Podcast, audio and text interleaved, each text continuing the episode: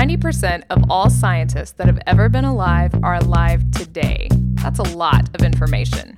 But don't panic, it's not an exact science. Hey, Shannon, how are you? Uh, I'm doing pretty well. Um, I've been waiting to talk to you because I went full nerd this week and I knew you would appreciate it. Uh oh, what'd you do? I bought a mechanical keyboard. Ooh, a clickety clack keyboard so everyone in your hallway can hate you.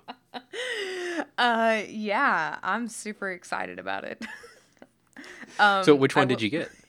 Well, um, I went with the Havit. It was a pretty cheap, I mean, fairly cheap. Apparently, it doesn't have cherry red mechanical clickers, which are the thing you want. Right. Um, it's a cheaper knockoff, but the whole thing is like super heavyweight um, metal. So like, there's no flex in it or anything like that. Um, it's super cool. um, the big sell obviously was the rainbow LEDs behind the keys. oh my. Um, yeah, that was that was the big sell. and it was on sale on at Amazon, but You know, Nerds on Draft did a, a whole episode on clickety keyboards. I will try to Oh. find it and link it in because it's a wonderful show. And there are only a few tech nerds that can really understand the joy of having multiple different keyboards in a closet and going and picking out which one you're going to use. um I mean, you know, I'm not using it to game with or anything. Um, but it was just I had been hearing from people how it's the way to go and all this jazz and okay, so it's the Havit HV KB366L. And like I said, the really big sale for me was number 1, it was on sale on Amazon. number 2, like 40 different modes of how I can do the LEDs behind the keys. And it makes me happy.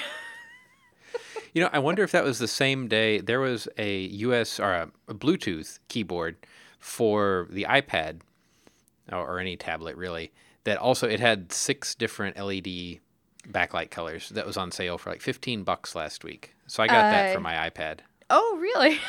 Yeah. Um, it probably was the same day, which is even funnier. to think It, it we is not clicky and it feels decidedly like a $15 keyboard.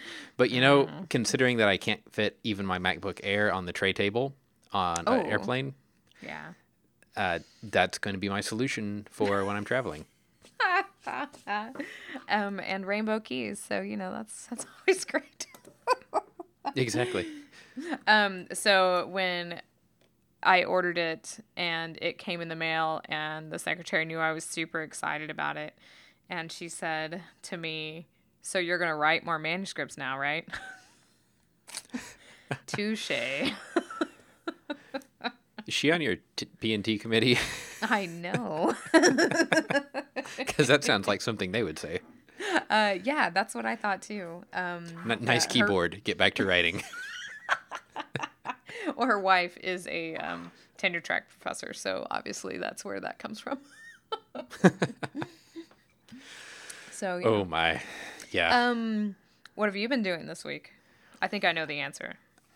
Uh, oh, I'm I am thoroughly swamped, but I am trying to get ready for some travel. I'm actually going to Mexico for a conference on slow earthquakes here in a couple of weeks. So we've had to uh, try to work a little bit ahead and get a show pre-recorded since I have no idea what my internet's going to be like.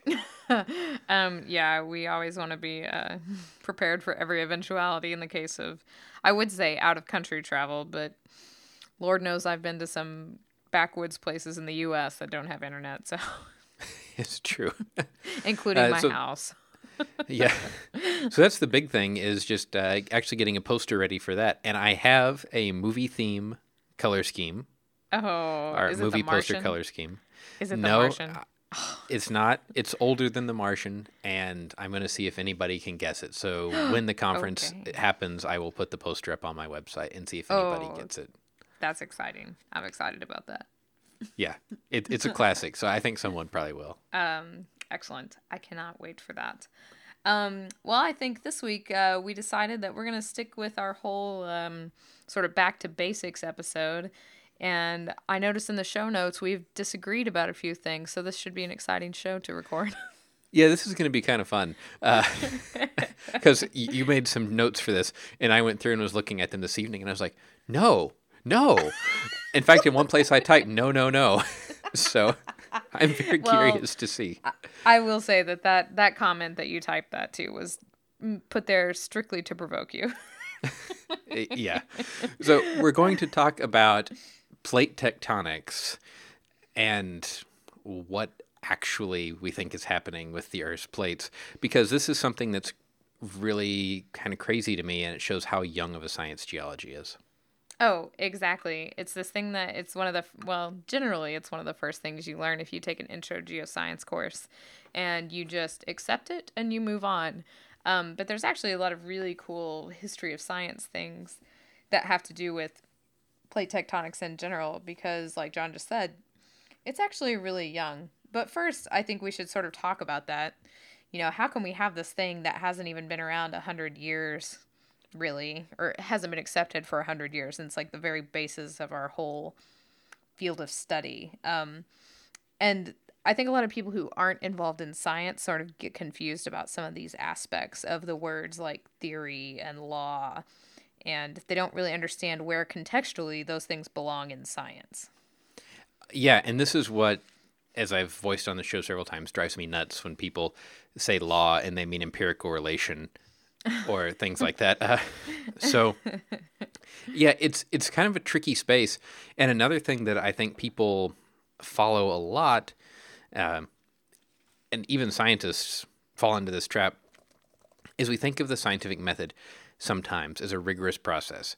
So we have the hypothesis, we devise a test, we do the test, yada yada. But really, it almost never happens that way, in my experience, anyway.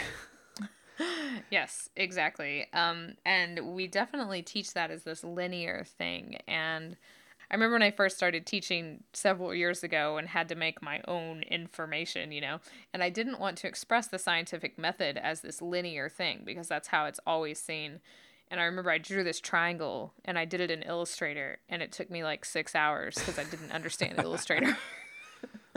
so I'm a little better at that now. Um, but yeah, it's not linear. It's not that doot to doot to doot thing. You really revisit all the steps, sometimes nearly simultaneously. You know, it's a really messy process. Yeah, and plate tectonics to me is the perfect example of hammering away at the same thing over and over and over until you get incrementally closer to what's actually happening. And as I think we're going to decide by the end of the show, we're still not really there. Uh, yeah, yeah, exactly. We're still lost somewhere within that triangle. So I mean, um... like like the last season of Serial, there's not really going to be a conclusion. exactly. Um, so it's it's really cool, and it's actually got some. It's a really cool story too. Um, I find like the more I teach, the more excited I get about some of these old, um, some of the you know the history of how we do science. But um, I know you've got some notes, and I think you've got a really good quote that we could even start off with. Well, so I think the first thing to come at this from is tectonics is kind of a weird word. Oh, that's uh, true. We and, we throw it around and we all know what it means, but probably not everyone who listens knows what it means. Yeah, and I would venture to say that a lot of geologists don't know the actual root. Ah, yeah, uh, that's true. Which is the Greek tecton or builder, and cool. this comes from the idea that geologists had all kinds of theories to explain how mountains formed, or why earthquakes happened, or why volcanoes were where they were. And they were each individual theories of how these things were built. They were tectonics. And it turns out they were all inconsistent with each other. No central idea explained everything. And that's an immediate red flag that you're probably wrong. uh, yes, exactly. Especially because a lot of these things accompany each other, right? You get earthquakes with mountain building, earthquakes with volcanoes, and so likely there's an underlying mechanism that is similar. But just like you said, there were lots of different ideas or hypotheses about all these different things. Um, Absolutely. Yeah. and so, what we really called that before we talked about plate tectonics, that's what we call it now. Um, but before that, it was just this thing called continental drift. And ironically, and this is one of the big ironies that, man, I love it. I actually put it as an extra credit question on my intro geology exam. um, this whole basis of geology now, it all started with a German meteorologist, and his name is Alfred Wegener. You know, another meteorological uh, coincidence here, but you put this in the notes, and before you get all excited about Wegener, I want to point out that this is one of the points I disagree on. Uh, there are records of plate tectonic ideas that go all the way back to the 16th century. Yeah, well, it's only like an hour long show, though. It's true, and they're they're generally you know not that well recorded. They're poorly developed. They weren't really followed up on. But mm-hmm. I did find a quote from none other than our very own Ben Franklin. Of course. And this is a letter in 1782 to a French geologist. Okay, so I'm going to quote part of this letter. Ben Franklin said, Such changes in the superficial parts of the globe seem to me unlikely to happen if the earth were solid to the center. I therefore imagined that the internal parts might be a fluid, more dense and of greater specific gravity than any of the solids we are acquainted with, which therefore might swim in or upon that fluid. Thus, the surface of the earth would be a shell, capable of being broken and disordered by the violent movements of the fluid on which it rested. That's unbelievable. and that is a pretty decent summation of some of the first ideas of plate tectonics way before Wegener, who's always credited with it. It's true. And it, it actually almost answers the problems that Wegener couldn't answer. You know, yes. if, if only he had looked at this, actually. Um, but he is the one who is always sort of talked about, um, and he's the one I'm going to talk about. Um, and maybe that's because he actually wrote a lot of his papers. He was a very accomplished uh, meteorologist, climatologist. Actually, he did a lot of um, exploration in the Arctic, which is actually where he died.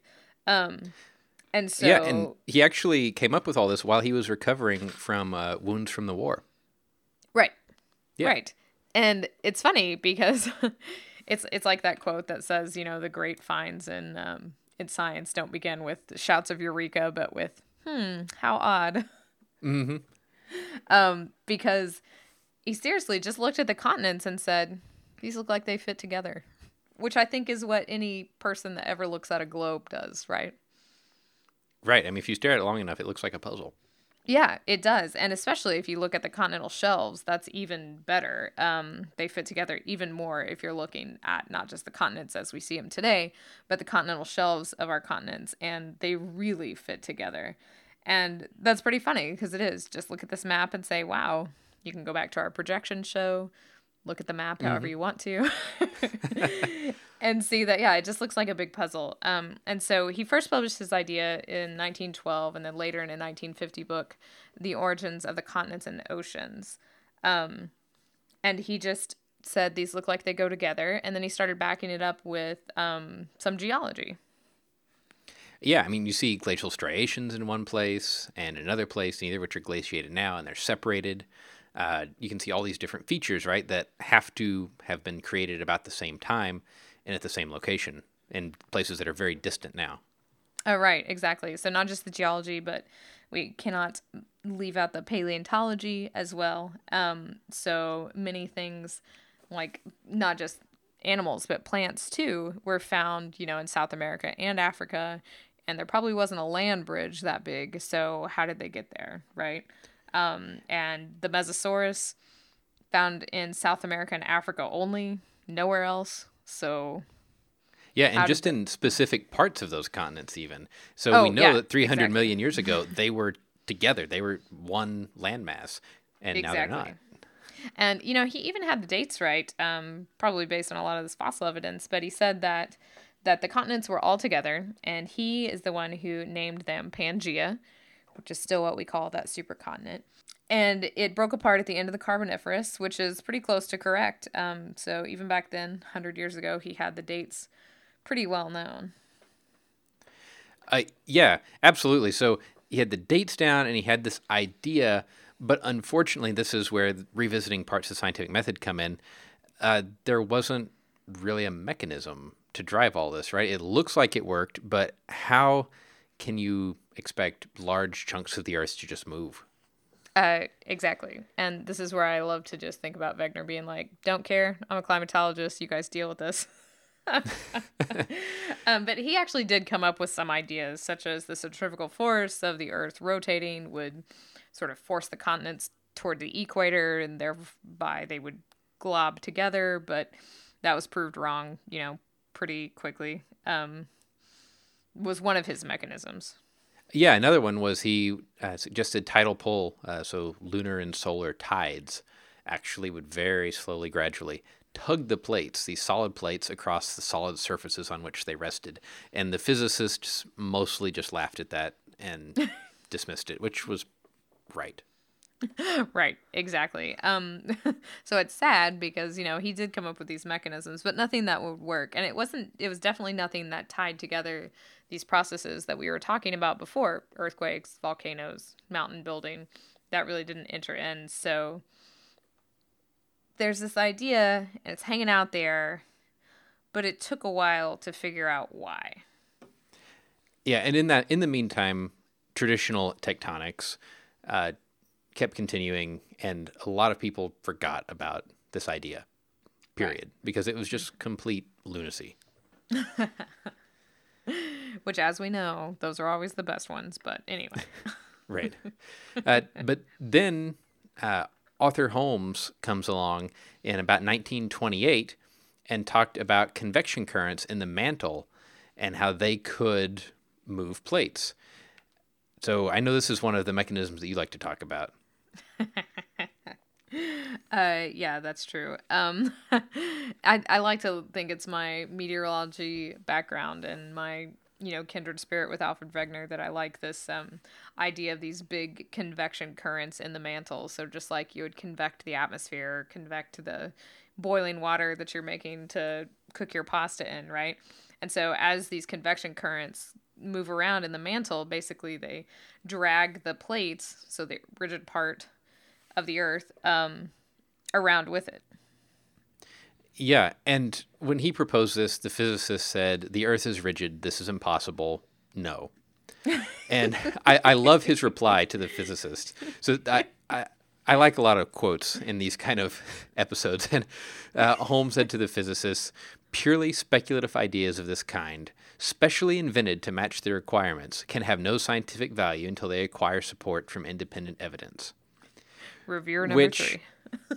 which is a great way of saying, yeah, there's no support for mine, but you don't have any support either. exactly. Um, there are some pretty good quotes in here too that some people said to poor Albert Wegener as well about his crazy ideas. Um, mm-hmm. but now, I I deign to bring up PMAG as the answer you know, I know you probably want geophysics to be the answer to this, but you know, PMAG had a a lot to do with proving Wegener right. well, PMAG is geophysics. Yeah, I don't really like to say that, but In fact, it's more geophysics than a lot of geophysics. because you have so a lot of really true. interesting things going on that we talked about in the PMAG show. Oh, but uh, it turns out that as in many areas of science, it unfortunately took the funding resulting from a war to right. make a scientific advancement. Uh, right, exactly. Um, and in this case, it's, I would say, right in my wheelhouse. Um, so we took these magnetometers out, drug them behind boats, and we weren't looking for exactly what we found geologically. You know, we were obviously looking for large chunks of metal floating under the water, submarines, right? Right, um, U boats. exactly. But what we did find was that when we were driving out in the middle of the ocean, the magnetometer kept picking up these weird polarity reversals. So, yes. not U boats, but very, very specific patterns of positive and negatively polarized rocks. And we didn't quite know what that was, but we did know we were near the mid Atlantic ridge. And when they mapped this out, it was these large ridge parallel alternating magnetic field lines. Uh, and it turns out they actually also found this alternating magnetic polarity in layered lava deposits as well. Right. And so now people began thinking, hmm, interesting. Um, what's going on here? right? How are we matching up these weird polarity reversals? What are we recording and why are they here in the first place? Yeah. So after the war, uh, we went and did some more mapping of the oceans and more scientific exploration. And they went back to the Mid Atlantic Ridge where things were a little suspicious looking. And yeah, it, it was very suspicious. So you have a big, what looks like a crack with earthquakes that line up along it and these weird magnetic alternating field bands that emanate from it. Exactly. So that's interesting. uh, yes. um, so that was quickly followed up by, you know, this really famous, I mean, as geologists, we pretty much have all read this paper, I'd like to think. Um, Hess and Dietz in the early 60s, they proposed this thing called seafloor spreading hypothesis. And so these magnetic bands that sort of paralleled this big crack that was the mid ocean ridge, um, they changed polarity. And Hess and Dietz said that at this ridge, we're actually making new crust. So as that crust cools down, and as we talked about last week, as um, certain minerals cool, they can acquire the Earth's field. So the crust would cool down, acquire the polarity, and this happened over time. And as we know, there's polarity switches back and forth over time, and so you were basically recording, you know, the magnetic stratigraphy of the seafloor. But if we're making crust there, either the Earth is getting bigger or the crust is getting destroyed somewhere. Yeah, and what's interesting about this story is you you think, okay, this is the '60s, and that's not all that long ago we're just getting a handle on this idea of plate tectonics. And there was a camp of geologists that said, yeah, we're generating more crust. The Earth is getting bigger. Um, so I think that camp of geologists is small now, but that camp of rappers who think this is large, right? yeah, I don't know if uh, if folks saw rapper B.O.B. stated that the Earth was flat about a week ago uh, and sparked an outrage among all sane people. Uh, but our our nerd hero Neil deGrasse Tyson came to our rescue, uh, and we've linked in the show notes his rap battle with uh, B.O.B. explaining how wrong he is. But yeah, but we digress. we digress. So other people realize that that is possible, but not maybe likely. Uh, and they notice things like that earthquakes and volcanoes are clustered around the now famous Ring of Fire or the Pacific Basin. And they started noticing all of these areas of what they called subduction, or crust going away into the mantle and getting recycled. Right, because in the middle of the Pacific Ocean is another one of these ridges. And so you know where we were making crust, and now we've got an idea of where we're getting rid of crust now. Um, yeah. So crust gets made, the ocean spreads, the crust gets older, cooler, denser, and then eventually it gets pushed back down into the mantle, remelted, and recycled. Right. And we're all on board with this. No one disagrees with this. Um, right. But I do have a quiz for you. Do you know how old the oldest ocean crust is? Oh, gosh. no. It's it's Jurassic, actually. Um, so that's actually interesting to note just in terms of how we do geology. So we have a very good magstrat record, so a magnetic stratigraphy record back to the Jurassic. But beyond that, we have to look for continental rocks and it gets a little a little dicey because that ocean record is a continuous record, right? You don't have to worry about things like erosion and sedimentation and all that stuff. So we're good to the Jurassic and then it gets a little iffy, but well, and you know, there's complicating uh, there's complicating factors in terms of ocean basins opening and closing repeatedly, yes. which are actually called Wilson cycles, which takes us to our next hero of plate tectonics. Yay! Yeah. Um, so in 65, so this is a really short amount of time that we're talking about, right? I mean, things started turning really fast. This idea has been around a long time, but we really started, you know, this is how science works, right? We all start sort of piggybacking on everyone else's ideas to come up with this thing together. And um, J. Tuzo Wilson described tectonics um, as the movement of these rigid plates, and he laid out the three different types of plate boundaries. And you know that's still what we talk about today, right? Um, because oh, yeah. by yeah, like there's three types of plate boundaries. There's a lot of different subtypes, and where they meet, it gets a little weird. But you know, right? That's good. We're all on board with that. So basically, this means by the late 60s, so say 68 or so, a lot of the parts of plate tectonics were beginning to be, I hesitate to say understood, because we still understand a lot of it, but yeah. they were more accepted. The fundamentals were laid out. And by 1970, they were making it into textbooks.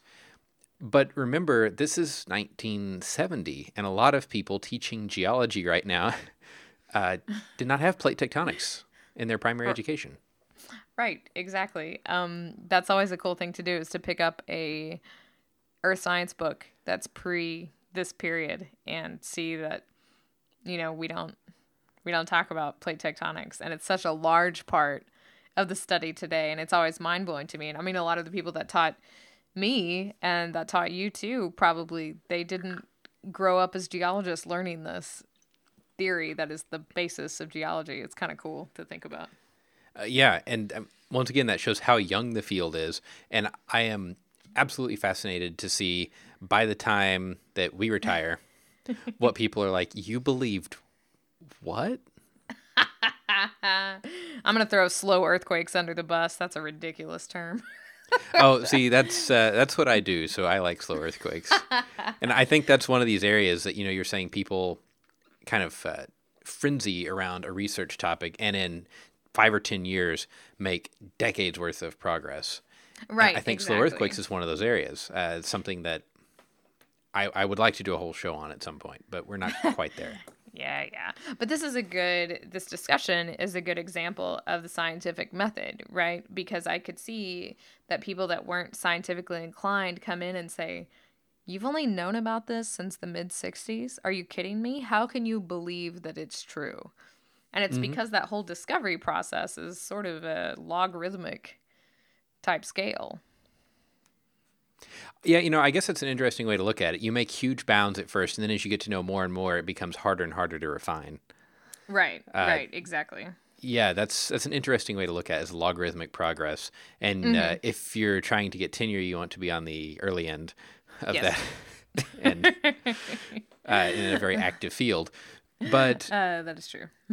so then there's still a lot of things that are unsettled, like we said, and I think one of them is really the driving physics of plate tectonics. Which is funny because that's the whole reason why people didn't believe Wegener in the first place. and True. we're going to fight it out again. Um, so there are there's a lot of different um, words that we throw out for what's really happening. Are these convection cells? Are they the answer? Or do we need to look at the actual rigid part of the Earth, which we call the lithosphere, right? It's the crust and sort of the uppermost part of the mantle. Right. So it's the part that behaves rigidly as opposed to the rest of the upper mantle, which I always sort of describe in my classes as behaving like peanut butter. It's like a squishy solid, okay? Because it's, it's, not gooey. super hot. Yes, gooey. gooey is a good word. um, and so, is it convection within this, or does it have more to do with, say, once we start subducting something? Does yeah. that the mechanism of that subduction make a difference? And I think we should point out here there's two types of crust on Earth continental and oceanic. And just super simple, oceanic crust is more dense than continental crust. Right. Continental crust is thicker, uh, you yes. know, say 35, 40 kilometers thick, and not mm-hmm. as dense. Oceanic crust is, you know, five kilometers, eight kilometers, maybe 10. Sometimes 10. Yeah. Yeah. Um, so this is i know you, you like talking about the convection mechanism but if you just rely on the convection mechanism you actually get plate velocities that do not match what we observe Right. And so why do we observe them now, which we'll talk a little bit about later, but you know, with GPS now, we have very detailed observations of how the plates are moving all over the plates, right? This is something that we didn't have back then. We just knew if you're creating crust, you got to be destroying it somewhere. But now we have really specific um, numbers that we can put. So now modeling is a big deal. And so here comes this slab pull thing. yes. So slab pull, if you're subducting, let's say you're subducting a piece of oceanic crust underneath a piece of continental crust. So you have this cold, dense, thin layer of crust that's getting subducted beneath this buoyant, thick mass of continent. That, as it gets subducted, is going to, by virtue of its weight pulling it towards the center of the earth, down into the mantle, pull the plate behind it. Uh, because they're one big plate, right? And this right. is this is the slab pull method, and I know that you have a video that you really like that shows sort of the same principle at um, a much different time and space scale. Uh, right. this is actually pretty funny. Um, so as opposed to all your fancy number models, John, I'm gonna go to an actual Earth process model. Um, and so in Africa, they have these big lava lakes. It's just what it sounds like. It's a big area of lava, right? So lava is what 800 to 1100 degrees Celsius when it comes up, and it instantly right. gets this crust on top of it when it hits the air because the air is you know 20 degrees Celsius. Um, so when it does this, those plates that are on this lava lake, which is convecting and moving around underneath, interact with each other and it's really actually a cool little model for plate tectonics. So um, my colleague um, Brian was showing me this stuff, and I thought, wow, those are great. And so there are a bunch of videos out there. I linked one of them in there, and it kind of does show this slab pull thing because you have a plate. Yeah getting sucked under another sort of plate of lava. It's being subducted, you can tell. and it starts out slowly at first, and then it starts really cranking it, and it just sucks that entire crusty part underneath it. Um, and that's a really good analog for slab pull. Yeah. Well, and then there's the demo that a lot of people do in high school uh, where you take the long chain of metal beads and pull it out of a beaker and you see this. Uh, how would you describe the effect you see? You see the beads shoot upward out of the beaker before they fall. Uh, right. And, um. So it doesn't take a little. You only just take it out of the beaker a little bit, and so the beads don't just cascade over the side. They sort of like arch up in seeming defiance of gravity. Right. So yeah, these things can be uh, tricky to think about, especially at a plate scale and the right. time scales that we think about. That's that's the hard thing. That's always the first thing I get asked is how fast are these things moving? Everyone always asks that in my intro classes when we're talking about it. There's actually a pretty wide range there. I have the perfect analogy for you. Uh, so when people okay. come through our lab, I generally say, and I'm using imperial units here because that's what people understand. Oh, uh, painful. yeah. So I, I generally say about four to six inches a year. And that's pretty hard to conceptualize because it's a small distance in a long time. And those are both things that we're bad at. Right. uh, so if you do the math, it turns out that that's pretty much the exact range for uh, the rate that your fingernails grow, about four inches mm. a year, and the rate that your hair grows, about six inches a year. Gotcha. Okay. So I always tell people every time you clip your fingernails, that's how far California moved. And that's pretty mind blowing. oh, that's pretty funny. Yep. Um, and it makes clipping your fingernails good. a little more entertaining.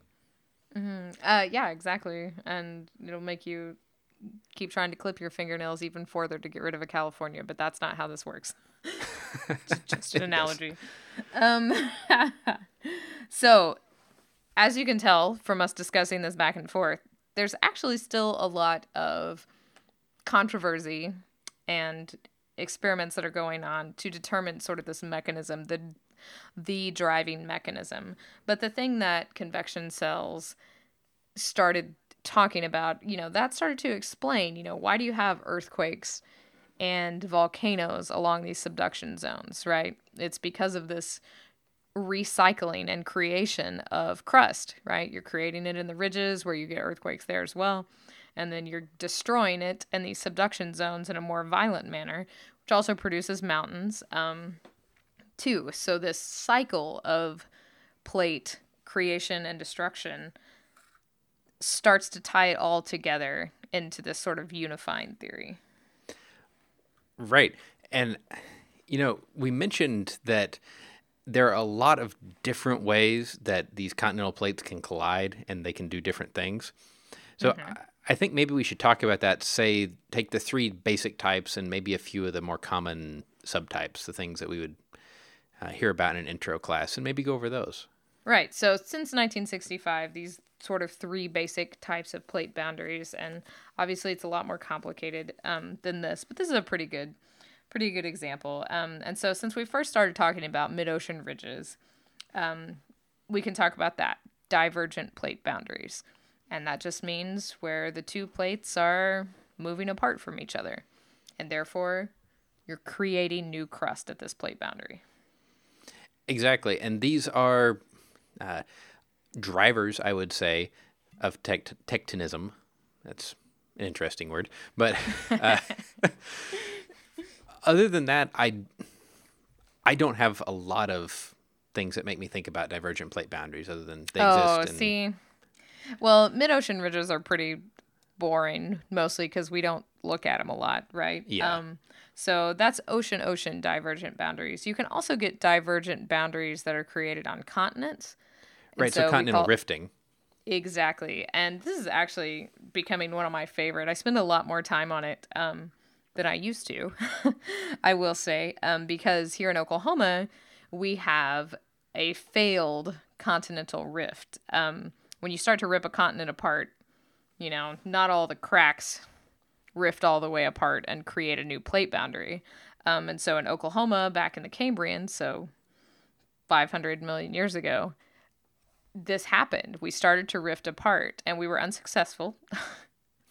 but the remnants of that are seen today in the Wichita Mountains, and we call it the um, the Southern Oklahoma aulacogen. And so aulacogens are just these failed rifts, and they create a lot of really cool geology. And it's some of our um, the Wichita Mountains are really sort of breathtaking topography in Oklahoma. These big for Oklahoma, yeah. Hey, there are mountains, okay?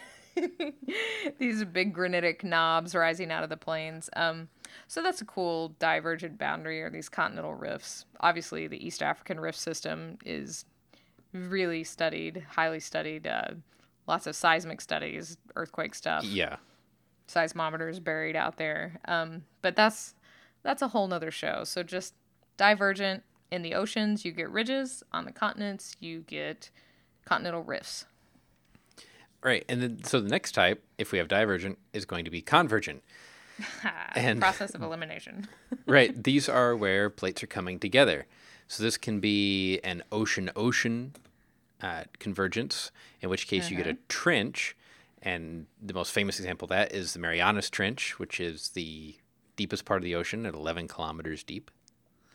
Crazy. Uh, and generally, the oldest coldest plate is what's going to go down uh, in right. this situation.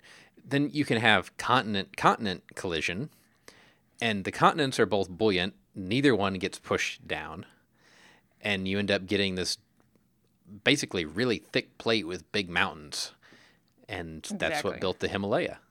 Right. Um, the Himalaya I talk a lot about too. Um, I have a little tiny tiny Everest obsession. That's actually huge. Um, but so the Indian plate crashed into China and it is still trucking. That guy mm-hmm. moves mm-hmm. fast.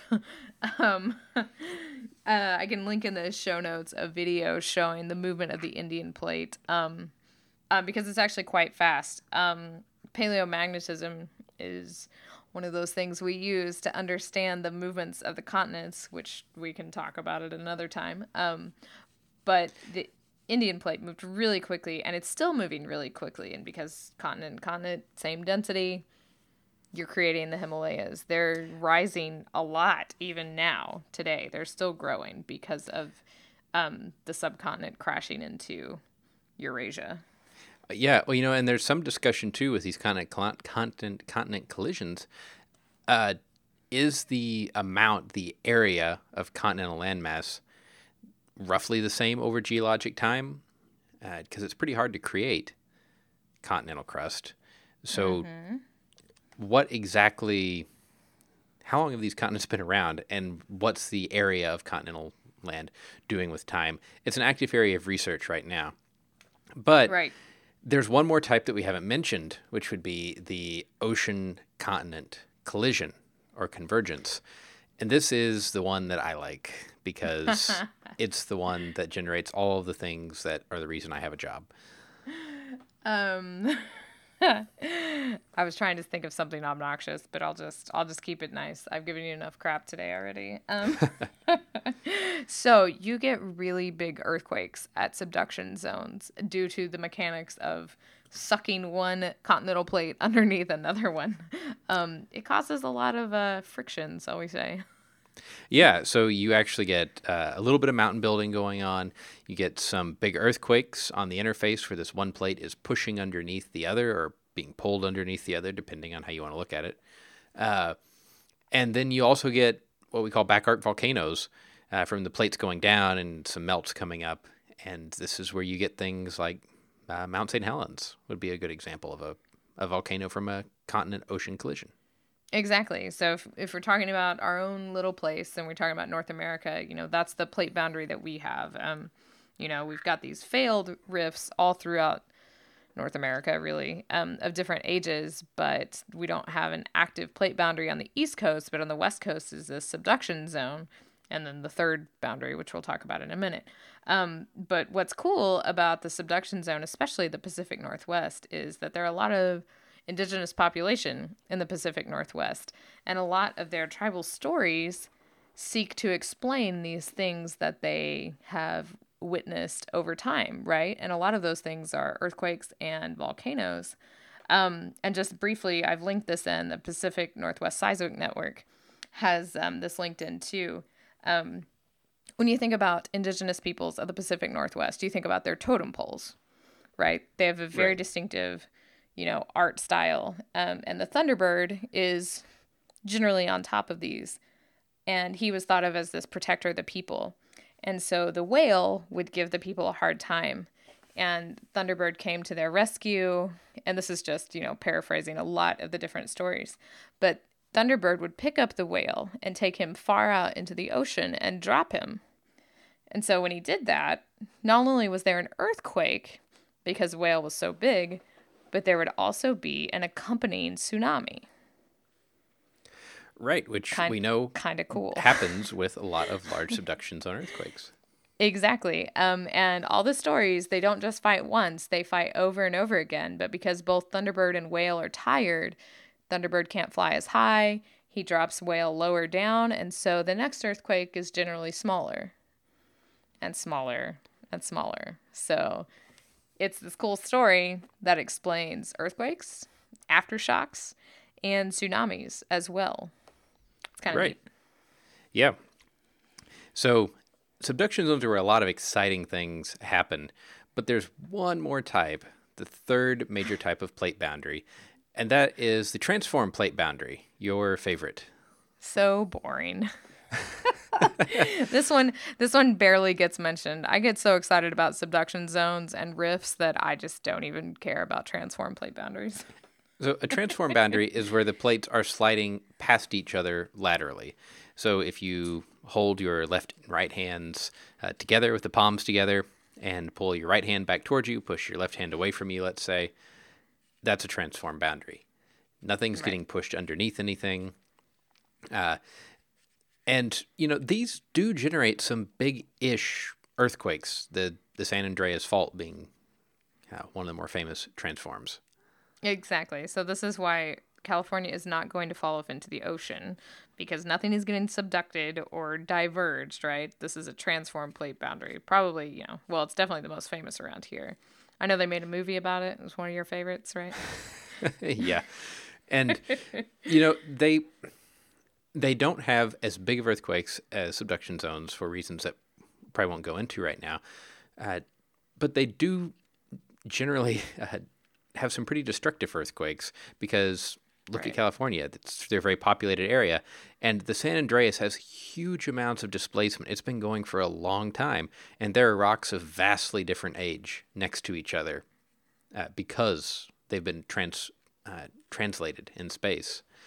So right, exactly. These are pretty neat, and transforms are also the way. You know, if you think about plate tectonics, you got a bunch of plates, say a dozen or so, on a sphere, and they're all moving around.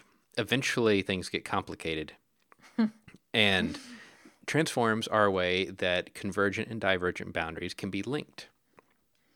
Right. So subduction zones is another way, right? You know, you push that there and then but what happens then when you link the other two and it does get really complicated because now you've got some sliding past on parts of the plate where other parts of the plate are subducting and it gets really confusing out there.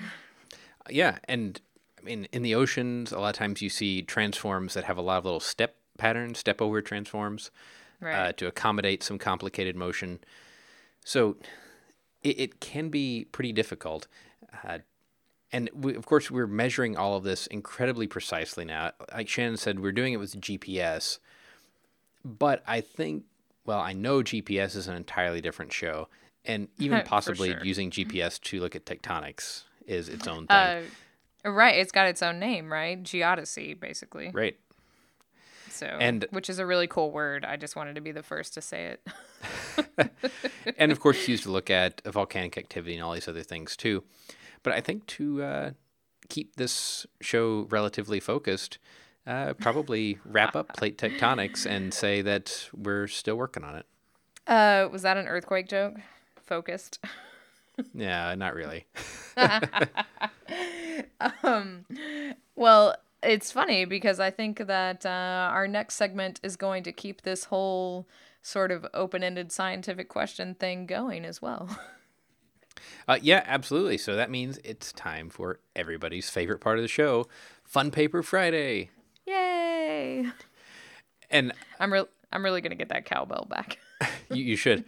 Uh, so I will say the paper that I found this week has a not incredibly thrilling title, and the paper itself is pretty difficult to read unless you're a material scientist.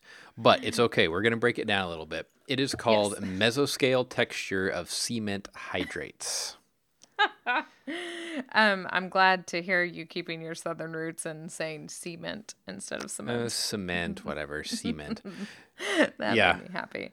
So- Um, this is this is actually pretty funny because I remember the first time that I saw concrete poured.